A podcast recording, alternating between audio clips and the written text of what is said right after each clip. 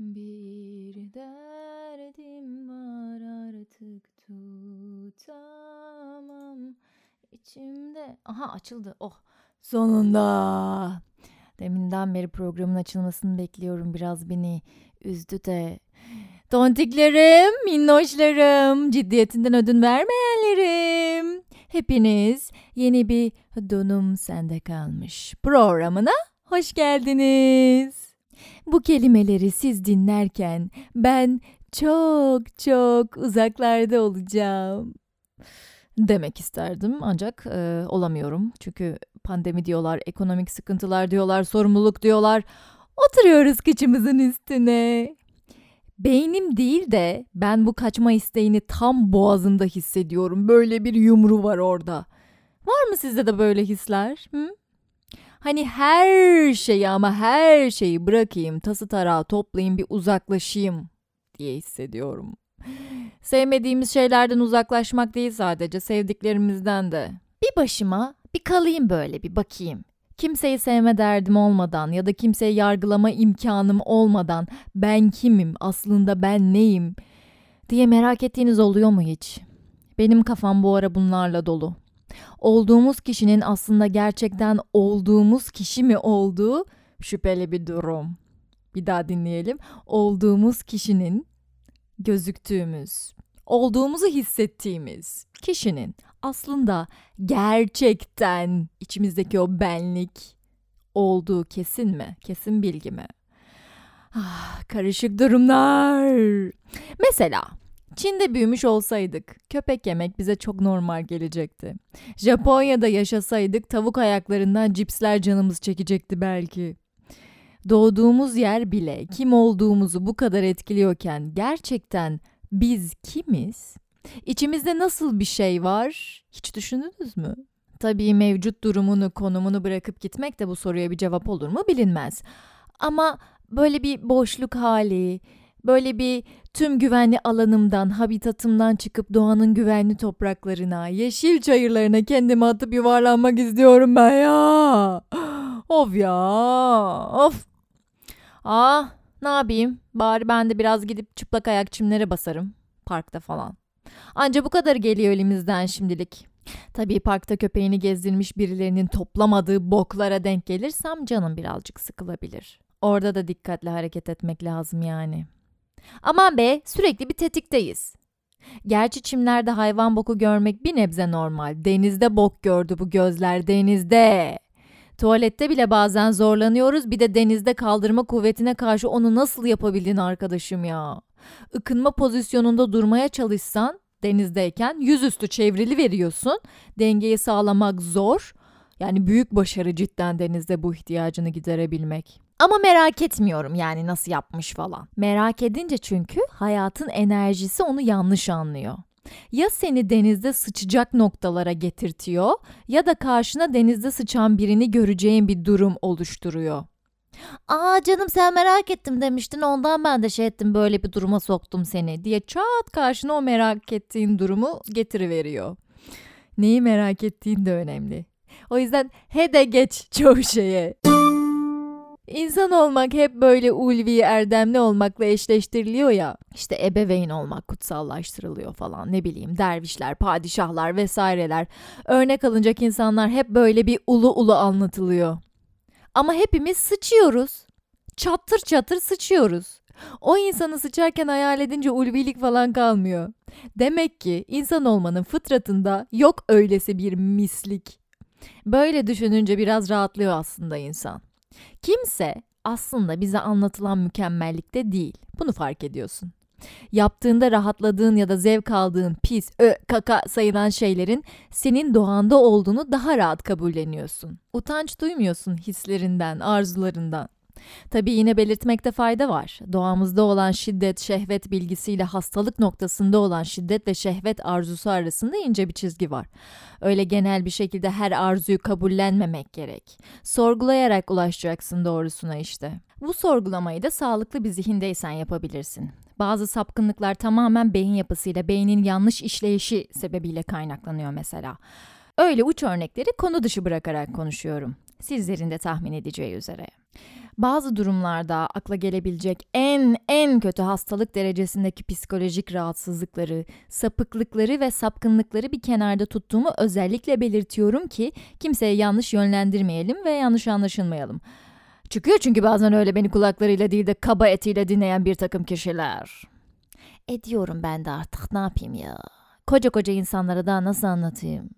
Kendimde parçalayamayacağım yani aman beni anlasınlar diye. Ben bu donum sende kalmış programını aramızda sürekli devam eden birbirini anlama süreci olarak görüyorum. Yani bölümleri, podcastler başlıyor bitiyor ama aramızdaki iletişim sürekli devam ediyor. Sürekli bir anlama durumu içerisindeyiz gibi hissediyorum. Umarım siz de o şekilde düşünüyorsunuzdur. Benim tüm yayınlarımı dinleyen biri bile gerçekten benim neyi kastettiğimi fark edememiş olabilir. Veya çok iyi anladığını düşünmüştür ama kafasında farklı bir algı oluşmuştur. Beni çok iyi tanıdığını düşünüyordur anlattıklarından ama ben bile hala kendimi tam olarak tanıyamıyorken canım ah benim o kadar da tanıyorsun. Hepimizin görünmeyen bir tarafı var. Ben de kendimi cinselliği ilişkileri anlama noktasında hala ve hala çözümlemeler yapıyorum. Bu podcastler sayesinde biraz içimi döküyorum falan. Bir çeşit kafelaks günlüğü bu podcast. Sizi hayatıma dahil ediyorum he. Farkında değilseniz söyleyeyim. Hepiniz yakın arkadaşım oldunuz çaktırmadan. Neyse bak yine dallandırdım budaklandırdım konuyu. En mükemmel insanın bile sıçtığından bahsediyordum sıçtığını söylersin mesela çevrene, yakın arkadaşlarına falan. Ama deli manyak birisi değilsen ya da küçük bir çocuk değilsen sıçtığın boku göstermezsin kimseye. İçimizde de insanlara göstermekten çekindiğimiz, toplum tarafından yanlış olduğunu düşündüğümüz arzularımız var. Bir dışkıyı görmek insanın neden rahatsız eder? Çünkü o kafana pis bir şey olarak kodlanmıştır. Ama bir bebeğin ya da evcil hayvanın dışkısını temizlemek sana o kadar koymaz çünkü canlı yani yapacak bunu. Normal bir şey bu ve sen ona bakmakla yükümlüsün. O dışkıyı temizlerken sana artık o kadar iğrenç gelmez. İçimizde yer alan bazı cinsel hazlar da aynı bunun gibi işte. yani bok örneği belki biraz garip kaçtı bunun için ama içimizdeki bazı hislerin normal olduğunu belirtmem için böyle absürt bir örnek vermem gerekiyordu. Mesela cinsel münasebet esnasında şiddet uygulamak veya şiddet uygulanmasından zevk almak, sahibelik ve kölelik ilişkisi gibi durumlar genele aşırı gelse de bir miktar bu duygular içimizde bir yerlerde hepimizin var. Dozu farklı sadece. O zaman hemen salalım bu yayının konusunu.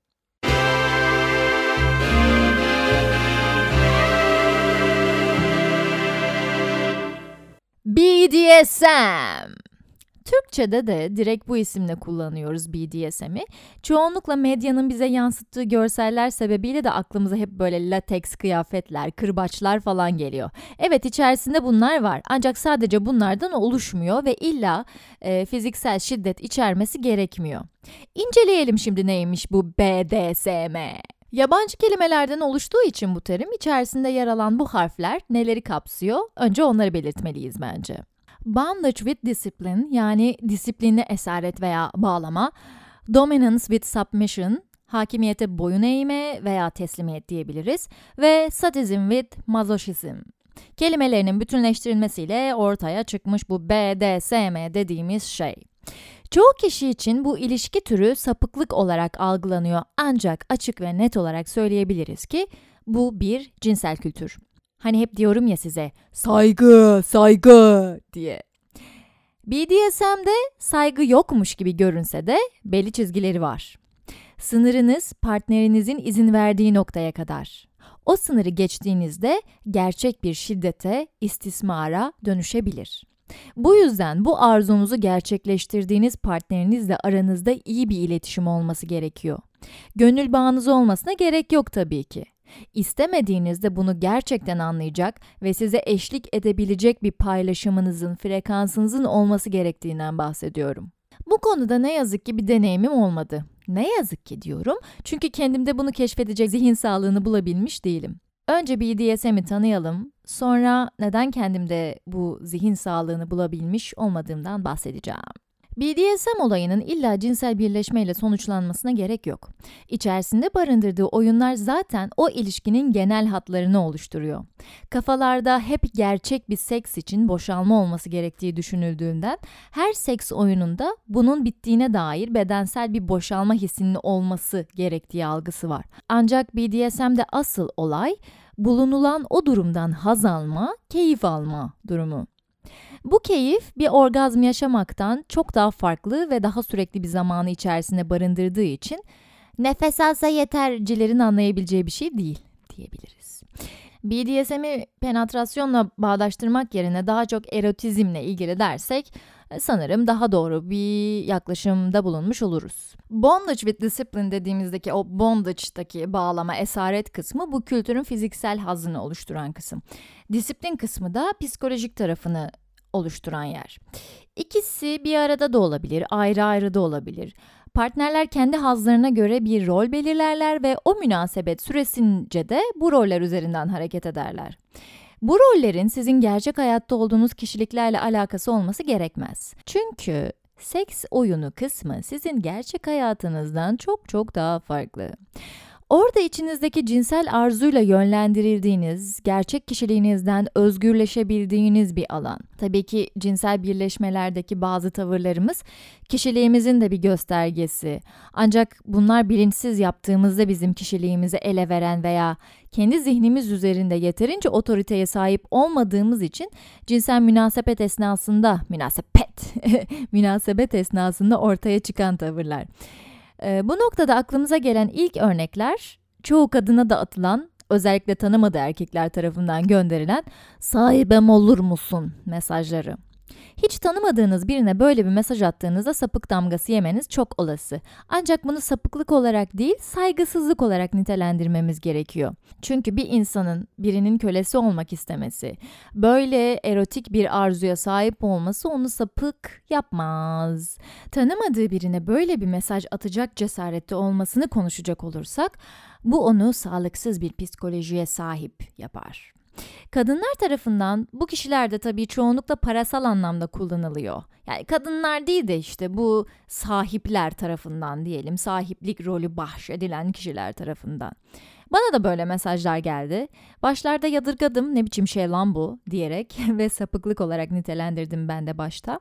Sonra baktım ki bu durumu kendi çıkarı için kullananlar var. E ben de yaparım o zaman 3-5 küfrederim faturalarımı ödetirim işte diye düşündüm. E dedim tamam madem olayım sahiben. Bu durum benim için normal olmadığından yadırgadım. Öyle yap deyince yapılmıyormuş. E ne yapacağım şimdi anasına mı küfredeceğim oldum. Yani ağzına sıçayım elektrik faturamı öde mi diyeceğim ne yani. Bunu yani sahibelik rolünü hiç tanımadığı biriyle yapabilen varsa Onda o dominize etme güdüsü gerçekten üst seviyelerde diyebiliriz ve BDSM'den zevk alıyor diyebiliriz ama bende yokmuş. Aramda bir bağ, bir tanışıklık, bir muhabbet olması gerekiyor benim bunu yapabilmem için. Bir de bu yapacağım şey erotik olarak beni uyarmadığı için öh dedim yani ben bunlarla uğraşamam.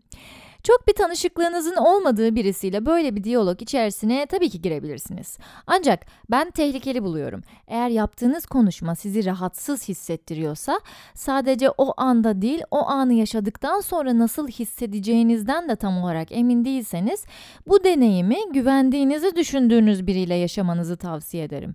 Çünkü normalde çok zevk alacağınız bu oyun yanlış kişiyle yapıldığında sizde travmalara da sebep olabilir. Sahiplik ve kölelik oyunları kişilerin zevklerine göre şekillendirilebilir. Sadece yatak odasıyla sınırlı kalmak zorunda değil yani.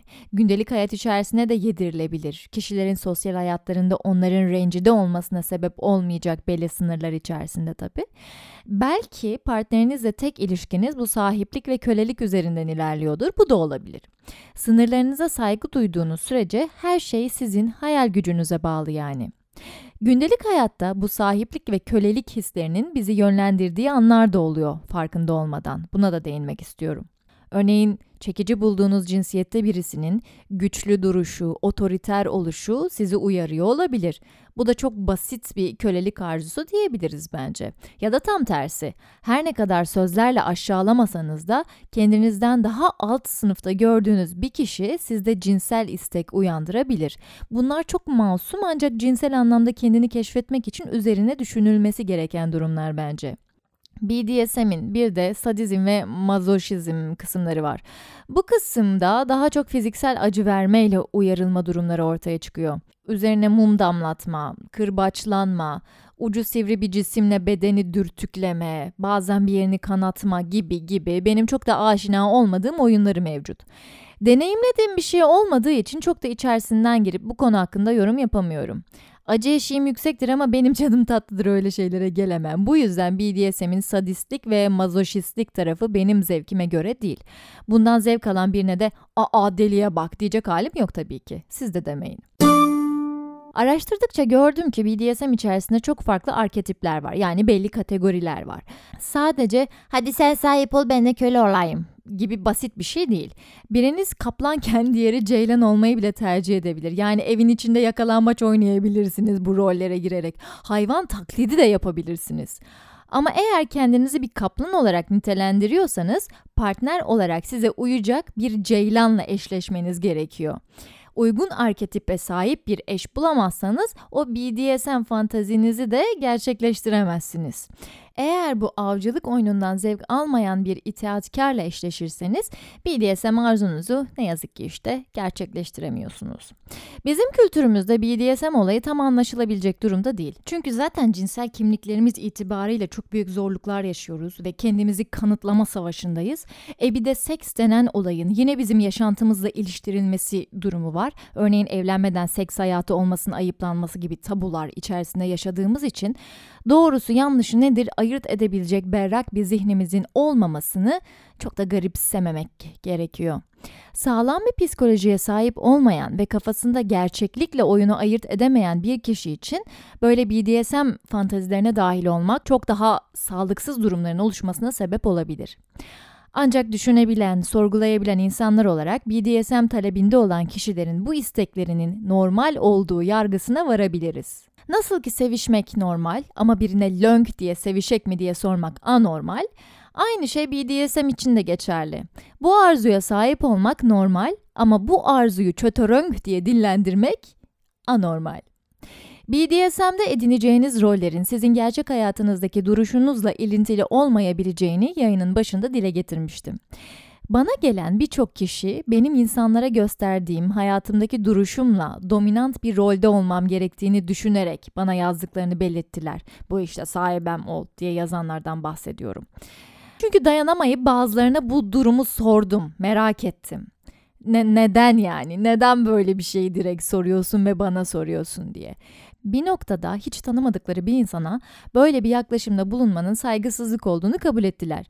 Benim onların isteklerini karşılayabilecek erotik bir karaktere bürünemediğimi de fark ettiklerinde hayal kırıklığına uğradılar. BDSM dışında kalmak isteyenlerin yanı sıra BDSM içerisinde bulunan çoğu kişinin de kabullenemediği bir durum bu görünüşe göre değerlendirmek. Dışarıdan gördüğümüz insanlara bir rol biçiyoruz kafamızda ama bu sadece bizim kafamızda oluşturduğumuz bir tanım. O kişinin gerçekten böyle olup olmadığını bilemiyoruz. Bir dinleyicim kendi hayatından bir örnek vermiş mesela. Hayatına aldığı kişi iş hayatında sözünü geçiren dediğim dedik otoriter biriymiş. Ancak cinsel hayatlarında tam tersi bir role bürünerek ona emir verilsin istiyormuş. Bu tarz durumlarda köle olmayı tercih eden bu kişinin açıklaması da şu oluyor. Normal hayatımda zaten dominant bir karakterim, sürekli karar vermek zorundayım, üzerimde fazla sorumluluk var. Biraz bu sorumluluklardan kurtulmak istiyorum. Bence oldukça makul bir açıklama. Ama şimdi aklınızda her otoriter kişi yatakta köle olmak ister gibi bir önerme de oluşmasın. Örnekleri çeşitlendiriyoruz sadece. BDSM konusunda da kafaya takılan bir başka konu aşağılama ve uygulanan fiziksel şiddetin sınırının ne kadar olacağı, nereye kadar devam edeceği. Mesela hayır demek BDSM içerisinde daha çok hazza olanak sağlayabiliyor. Çünkü oyunun içerisinde bu var. Bu yüzden BDSM zevkini yaşamak isteyeceğiniz partnerinizle aranızda güvenli bir sözcük seçmeniz gerekiyor. Bu sözcük sizi gerçekliğe taşıyacak. Inception'ı izleyenler hatırlar. Orada gerçeklikte misiniz yoksa değil misiniz? Bunu çözebilmek için bir cisim belirlerler. BDSM için de sizi gerçekliğe döndürecek güvenli bir sözün belirlenmesi gerekiyor. Ancak insan psikolojisi değişik. Her zaman o sözcük işe yaramayabilir. Şöyle işe yaramayabilir. Bir taraf diğerinin modunu bozmamak için zevk alıyormuş gibi yapmaya devam edebilir. Ya da kim bilir kafasının içinde ne düşünüyordu o anı bozmamak için aslında zevk almadığı bir şeyi devam ettiriyor. Bu noktada partnerlerin birbirini sürekli olarak kontrol etmesi gerektiğini düşünüyorum. Hele de yeni bir şey deneniyorsa ben bunu yapıyorum, ben bunu istiyorum ama acaba partnerim şu an bu durumdan memnun mu? İster istemez partnerinizin suratından, tavrından, memnun değilse halinden bu belli olur. Emin olamadığınız anda güvenli sözcüğü söyleyin ve devam edip etmemek istediğini netleştirin.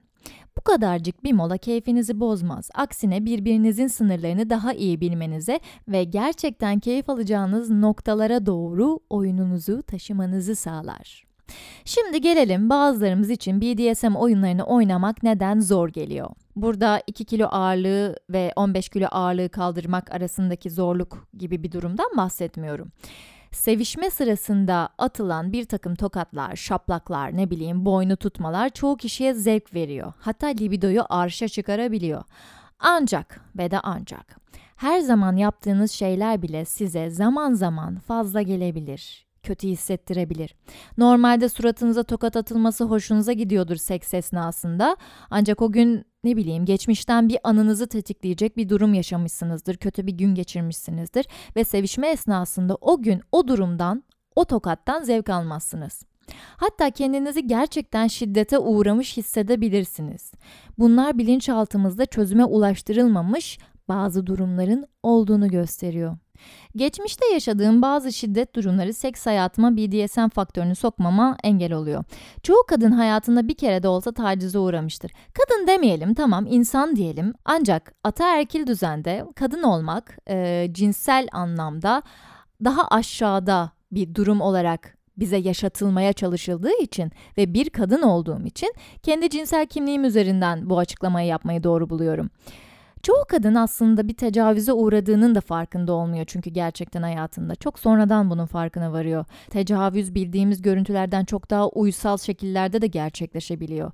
Siz şiddete karşı çıktığınız halde birinin sizle zorla birlikte olması görüntüsü var kafamızda tecavüz dediğimizde. Ancak bunun yanı sıra partnerin yıldırıcı ısrarları, sizi duygusal anlamda belki ayrılık, belki özel anlarınızı paylaşmakla tehdit etmesi gibi durumlarda da yaşananlar tecavüze giriyor. Bu konuyu çok daha ayrıntılı bir şekilde İstismar isimli podcast'imde, isminden de anlaşılacağı üzere pek keyifli bir bölüm olmayacak. O podcast'te ele almak istiyorum. Şimdilik bu yaşadığımız travmaların BDSM kültüründen bizi soğutması üzerine konuşalım. BDSM içerisinde barındırdığı oyunların gerçekliğini kavrayamayan zihinler için büyük tehlike demiştim. Bu tehlike Sadece sadistliğin, mazoşistliğin nerede bittiğini anlayamayan kişilerin durumu gerçek bir şiddete dönüştürmesinin yanı sıra özellikle cinsellik üzerinden yaşadığı travmaların da üstesinden gelememiş kişiler için de geçerli. Ufacık bir sözle sınırınız aşılabilir ve bu size geçmişte yaşadığınız, aslında üstesinden geldiğini düşündüğünüz ya da unuttuğunuzu düşündüğünüz ama o an o olayın hissini tazecik bir şekilde hala hissedebildiğiniz acılarınızı şu anınıza taşıyabilir. Böyle bir zamanda yapılması gereken direkt olarak o oyunun sonlandırılması. BDSM'den zevk almak için illa geçmiş travmalarınızı aşmış olmanız gerekmiyor tabii ki. Geçmişle aranıza sağlam duvarlar kurabiliyorsanız ve bilincinize bulunduğunuz oyun içerisinde çok daha farklı bir anda olduğunuzu kabul ettirebiliyorsanız sizin için sorun olmayacaktır. Ama hepimizin bilinci aynı şekilde çalışmıyor işte. Öyle anlar geliyor ki en ufak bir ima bile size en karanlık anlarınızı hatırlatabiliyor. Bu da başka bir konu zaten. Demem o ki BDSM arzunuz varsa partnerinizi bunun için zorlamayın. Zorlandığınız yerde bırakın. Geçmişten gelen herhangi bir travmanız olmadığı halde hala BDSM sevmiyor olabilirsiniz. E bu da doğal. Hepimiz aynı şeylerden zevk alacak değiliz. Bu podcast aslında biraz da BDSM konusundaki ön yargılarımızı yıkmak üzerine ve kafamızda oluşan soru işaretlerini bir nebze düzeye çıkarmak için çok daha ayrıntılı bir şekilde ileride konuşacağız. Şimdilik sadece konuya giriş diyelim buna. Ve gelelim sizlerden gelen sesli yanıtlara. Yayınlarımın en sevdiğim kısmı bu olmaya başladı. Siz konuşuyorsunuz ben yorumluyorum. Beni şaşırtan yorumlar da oluyor ve çok hoşuma gidiyor böyle çeşitliliğe ulaşmak. Hadi bakalım ilk dinleyicimizi dinleyelim. Merhaba Kafelax. Seni uzun zamandır takip ediyorum. Sonunda benim de bir ses atma şansım oldu. Şöyle ki benim de böyle sahibelik ve kölelikle alakalı böyle iki uçta gidip geliyorum. Hangisi bana uygun henüz karar veremedim. Ama böyle bazen çok şiddetli oluyorum. Bir erkeğin üzerinden topuklu ayakkabıyla yürümek ah çok güzel geliyor. Bazen işte tam orgazm olurken gibi bir fikre bile kapılabiliyorum. Birazcık da olsa kan aksın istiyorum ve bunun Angelina Jolie'nin yaptığı bir ilişki olduğunu okuduğumdan beri aklımdan çıkaramıyorum. ee, şunu söyleyeceğim son olarak. Bence kadınlar ve erkekler bu düşüncede de eşit değil maalesef. Ah sürem doldu. Şiddete özendirme olmaması açısından bazı yerleri attım. Ben burada orijinal haliyle yayınlayamadım. Aslında eğer o bilince sahip olsak keşke yayınlayabilsem tamamen söylediklerini. Bir miktar kan akıtmak mesela denilmiş. Evet, BDSM ilişkilerinde böyle şeyler talep edilebiliyor. Belli sınırlar içerisinde iki tarafta bundan razıysa, ağır yaralar açılmayacaksa vesaire vesaire. Bir de şöyle bir durum var. BDSM'de bir rolü seçtikten sonra hep o rolde olacaksınız diye bir şey yok. Değişebilir bu sizin zevkinize göre. Ah ben bir kere sahip olarak başladım bundan sonra hep sahip gitmek zorundayım. Böyle bir şey yok. Kafanıza göre hangisinden zevk alıyorsanız onu olabilirsiniz. Sahiplik, kölelik değişebilir. Hatta bu aynı cinsel oyun içerisinde bile değişebilir. Dedim ya hayal gücünüze bağlı. İlla tek bir tanıma, tek bir kavrama ve tek bir role bağlı olmak zorunda değilsiniz. Yani tabii eğer oyununuzu bozmuyorsa bu durum. Bunun dışında kadın ve erkek bu noktada eşit değil demiş. Ee, tam olarak burada dinleyicimin neyden bahsettiğinden emin değilim ama genelde örneklere baktığımızda kadınlar daha çok sahipliği üstleniyorlar cinsel hayatta. Yani çoğu örnek bu şekilde geliyor bizim önümüze ama bilemiyorum tabii hangisi daha öndedir araştırmaları falan incelemek lazım. Bilemedim. Selam Kafelax. Umarım iyisindir. Bundan bir yıl önceye kadar, şu anki ilişkim başlamadan önce BDSM'le bayağı içli dışlıydım. İlk önce sanaldan tanıştım. Flört ederken birinin bana emirler verdiğini görünce bunu çok hoşuma gittiğini fark ettim ve araştırdım. Sonra tabii sanalda bunu biraz daha üst seviyeye taşıdık. Görüntülü konuşurken üzerimde karşının emirleriyle mum erittim. Sonra bunu artık gerçeğe döktüm ve bir master'ım vardı. Haftanın belirli günleri görüşürdük. Bazen sevişirdik. Bazen ise beni sadece cezalandırırdı. Kırbaçlardı, şibari bağlardı. Yatakta saatlerce yalnız bir şekilde cezalandırıldığımı bilirim. Bağlı bir şekilde. Ve şunu da belirtmek isterim ki acı eşiğim normalde çok düşüktür. Ama onunlayken acı bana o kadar zevk veriyordu ki. Sanırım bu aidiyet hissi çok ruhuma işlemişti artık. Birine aittim. Hani dışarıda bile tasma takardım o moda girebilmek için. O iki buçuk senelik, iki üç senelik süreçte aslında gerçekten karşıma çıkan herkesle BDSM'e dair bir şeyler yaşadım. Ama şu an fark ediyorum ki bu benim için biraz dönemsel bir şeymiş. Şu an kesinlikle ilişkimde böyle bir şey aramıyorum. Belki aşık olunca her şey değişti. Ama bu kalıcı bir şey mi yoksa dönemsel bir şey mi bilmiyorum. Oo, bu kadar cesur kadın dinleyicilerimin olması ve yaşadıklarını dile getirebilmesi beni çok memnun ediyor. Çok seviniyorum. Bunu dile getirdiğime göre hemen yorumlayabilirim. Şimdi cinsel hayatta aldığımız zevklere göre yargılayamayız kendimizi de başkalarını da. Kendi kişiliğimizi bulmaya çalışırken bile birçok farklı yol deniyoruz. İşte hobiler deniyoruz, ne bileyim spora gidiyoruz, Kimisi basketboldan hoşlanıyor, kimisi futboldan hoşlanıyor, kimisi kesinlikle spor yapmayı sevmiyor vesaire. Aynı şekilde cinsel hayatta da benzer şekilde kendimizi keşfetmemiz gerekiyor. Sağlıklı ve keyif alacağımız bir cinsel yaşam için. Cinsel yaşamda ne kadar mutluysak ve ne kadar istediğimizi elde edebiliyorsak bu bizim gerçek sosyal hayatımıza da o kadar iyi yansıyor. Daha berrak düşünebiliyoruz. Aşık olmak acaba BDSM isteğini köreltiyor mu diyeceğim ama ben böyle bir genelleme yapabileceğimi düşünmüyorum. Çünkü aşık olduğunuz kişiyle de bunu deneyimleyebilirsiniz bence. Sadece işte dönem dönem bazen sevdiğimiz şeylerden artık nefret eder oluruz. Ne bileyim mesela bir şarkıyı dinlersiniz ilk başlarda çok sevmişsinizdir ama sonra artık hiç dinlemek istemezsiniz nefret edersiniz o şarkıdan. Bunun gibi sevdiğimiz şeyler değişebiliyor dönem dönem sevebiliriz ya da sadece tek bir kişiyle BDSM yaşamak hoşumuza gidiyor olabilir. Sen bir kere BDSM fantasisine dahil oldun. Bundan sonra hayatında bunu hep yapmak zorundasın gibi bir durum söz konusu değil. Her zaman aynı pozisyonda sevişmek zorunda da değilsin. İşte her zaman zevk aldığın pozisyonu bir sonraki sevişmede belki zevk almayacaksın. Belki canın başka bir şey istiyor.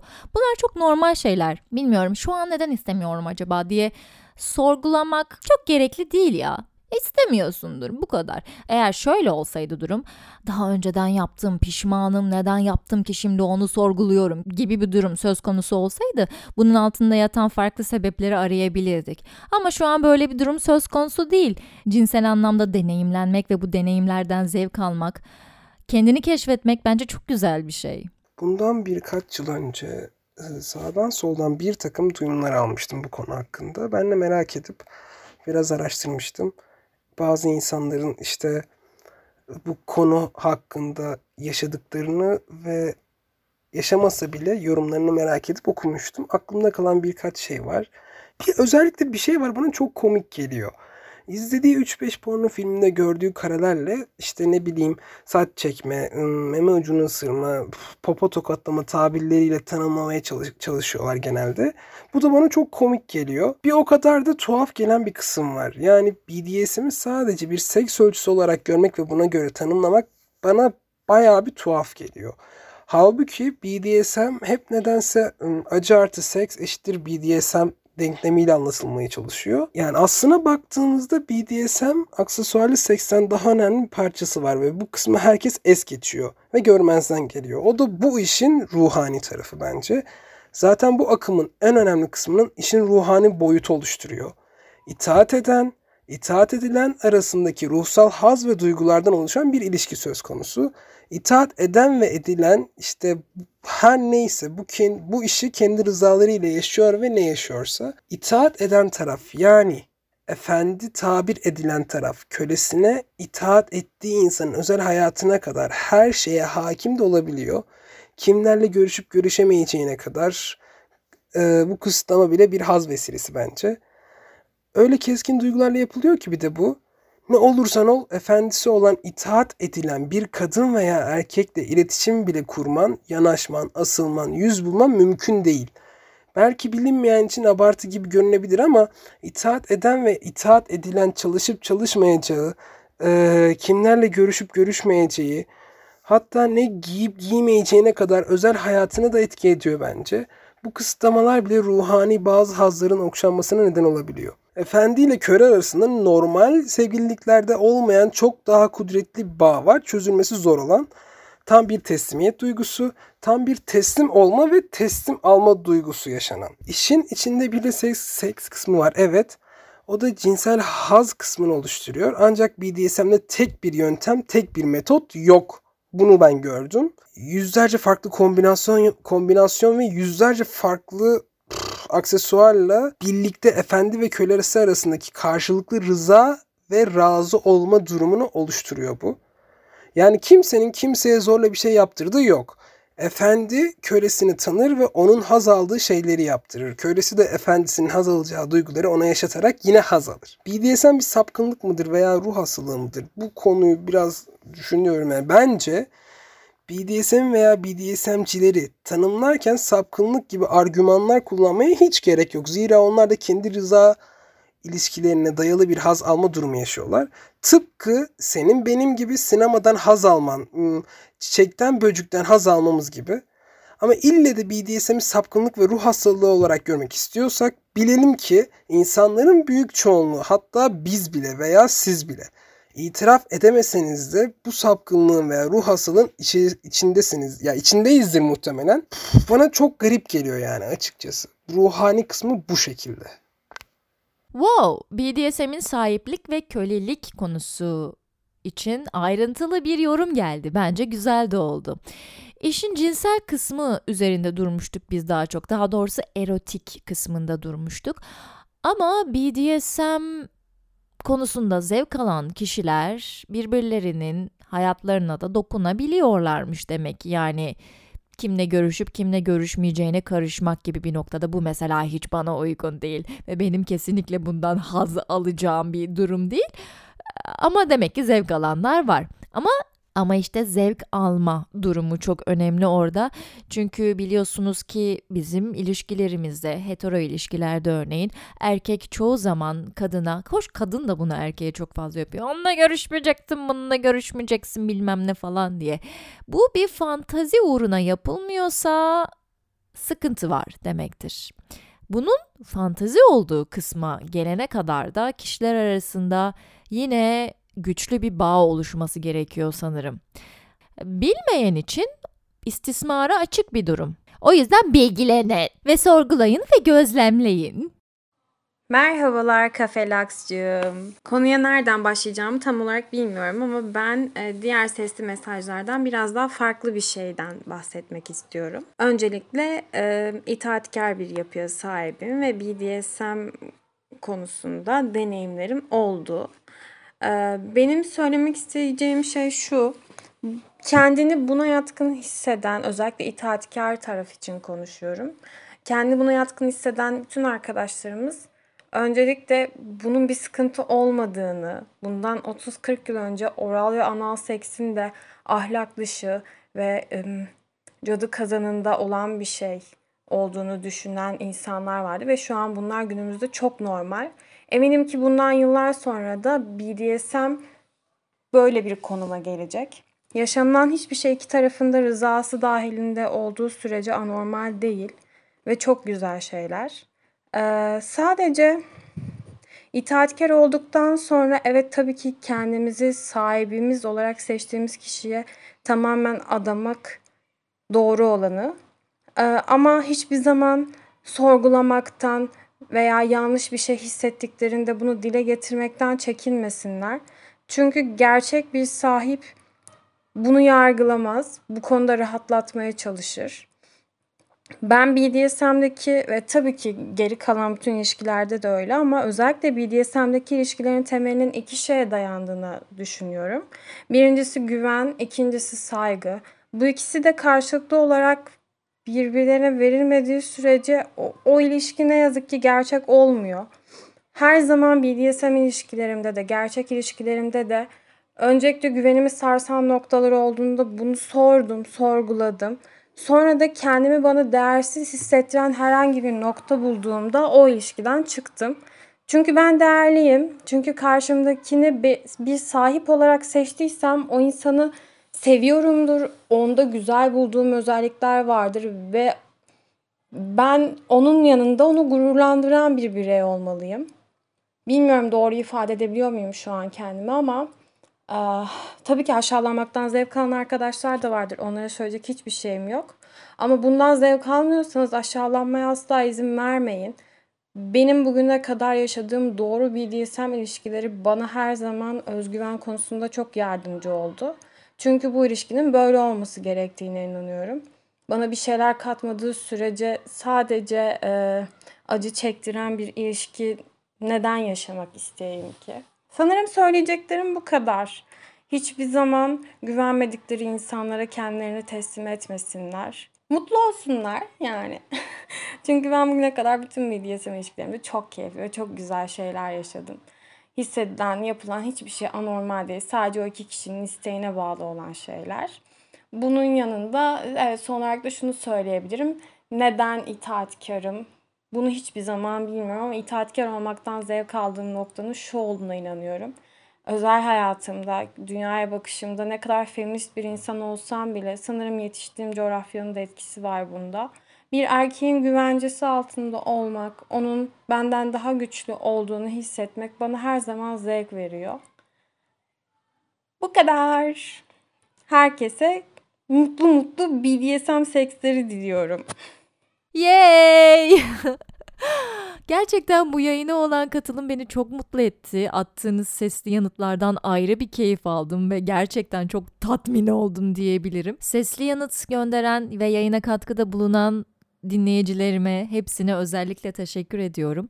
Bu son ses kaydında da gördüğümüz üzere sorgulamak, sorgulayın. Size yanlış bir şey geldiği zaman mutlaka sorgulayın. BDSM sadece işte aşağılanmak vesaire değil. Gördüğünüz gibi farklı çeşitleri de var. Deneyin ve dediği gibi bu dinleyicimin de güven ve saygı. Evet güveni çoğu zaman insanlar boşa çıkartabiliyorlar. Ancak en azından fantazilerinizi, seks hayatınızı rahat bir şekilde paylaşabileceğiniz, sizi yadırgamayacağı konusunda size destek olan birisiyle yaşayın. Yaşamak istediklerinizi. Bunun illa bir BDSM olmasına gerek yok. Herhangi bir cinsel münasebetinizi ya da konuşmanızı bu tarz insanlarla yaşamanız gerektiğini düşünüyorum. Daha sonradan pişman olmamak için. Ha, hiçbir zaman pişman olmayacak mıyız? Bunun önüne geçebilir miyiz? Hayır geçemeyiz. İlla ki hayatımızda pişman olduğumuz şeyler olacak. Herkesi gerçekten tanıyamayız. Ya da herkese yüzde yüz güvenemeyiz. Yüzde yüz güvensek bile mutlaka bir davranışları bizim canımızı sıkacaktır yani. insanız sonuçta hepimiz hata yapabiliyoruz. Ama size kendinizi değersiz hissettirdiği anda o partneri, o arkadaşı, o insanı hayatınızdan çıkartın. Çünkü bu son dinleyicimin de dediği gibi siz değerlisiniz. Aklıma şöyle bir fikir geldi. İlerleyen zamanlarda daha fazla insana ulaştığımızda katılmak isteyenlerle beraber BDSM üzerine röportajlı bir yayın yapmayı planlıyorum. Yani siz anlatacaksınız, ben soracağım. Beraber ortaklaşa değerlendireceğiz. Bence güzel bir bölüm olur. Bu da size sözüm olsun ilerisi için. Aslında şu ana kadar işlediğimiz ve bundan sonra işleyeceğimiz her konu için ekstra böyle sizinle röportaj gibi yaptığım bölümler yapabilirim. Hmm, güzel fikir bak. Sevdim. Tabii bu aklıma gelen fikirle ilgili olarak yapacağımız röportajlarda katılım sağlamak isteyenlerin isimleri, cisimleri gizli tutulacak. Ne yazık ki henüz toplumumuz bunu böyle ulu orta söyleyebilecek kadar güvenli değil. E kimsenin de başı ağrısını istemem. Makrozamazingosunda neler oluyor görüyoruz. Takipteyim. E o zaman şimdilik yayınımızın sonuna geliyoruz. Bir sonraki hafta bakalım konumuz ne olacak? Eğer siz de konularla ilgili görüşlerinizi, fikirlerinizi paylaşmak isterseniz öncelikle beni bir Instagram'dan takip edin. Kafelax kullanıcı adıyla beni Instagram'da bulabilirsiniz. Orada bazen soru cevap yapıyoruz, bazen canlı yayın açıyoruz. E işte ne bileyim konu başlıkları hakkında yorumlar yapıyoruz falan. E siz de sesli yanıtlarınızı bana DM'den göndereceksiniz. Bu yüzden zahmet olmayacaksa bir zahmet. Zahmet olmayacaksa bir zahmet. Beni takip edin. Çeşitlenelim, bilgilenelim, sorgulayalım. Tamam. Tamam. Öptüm sizi. Hadi görüşürüz. Bye bye.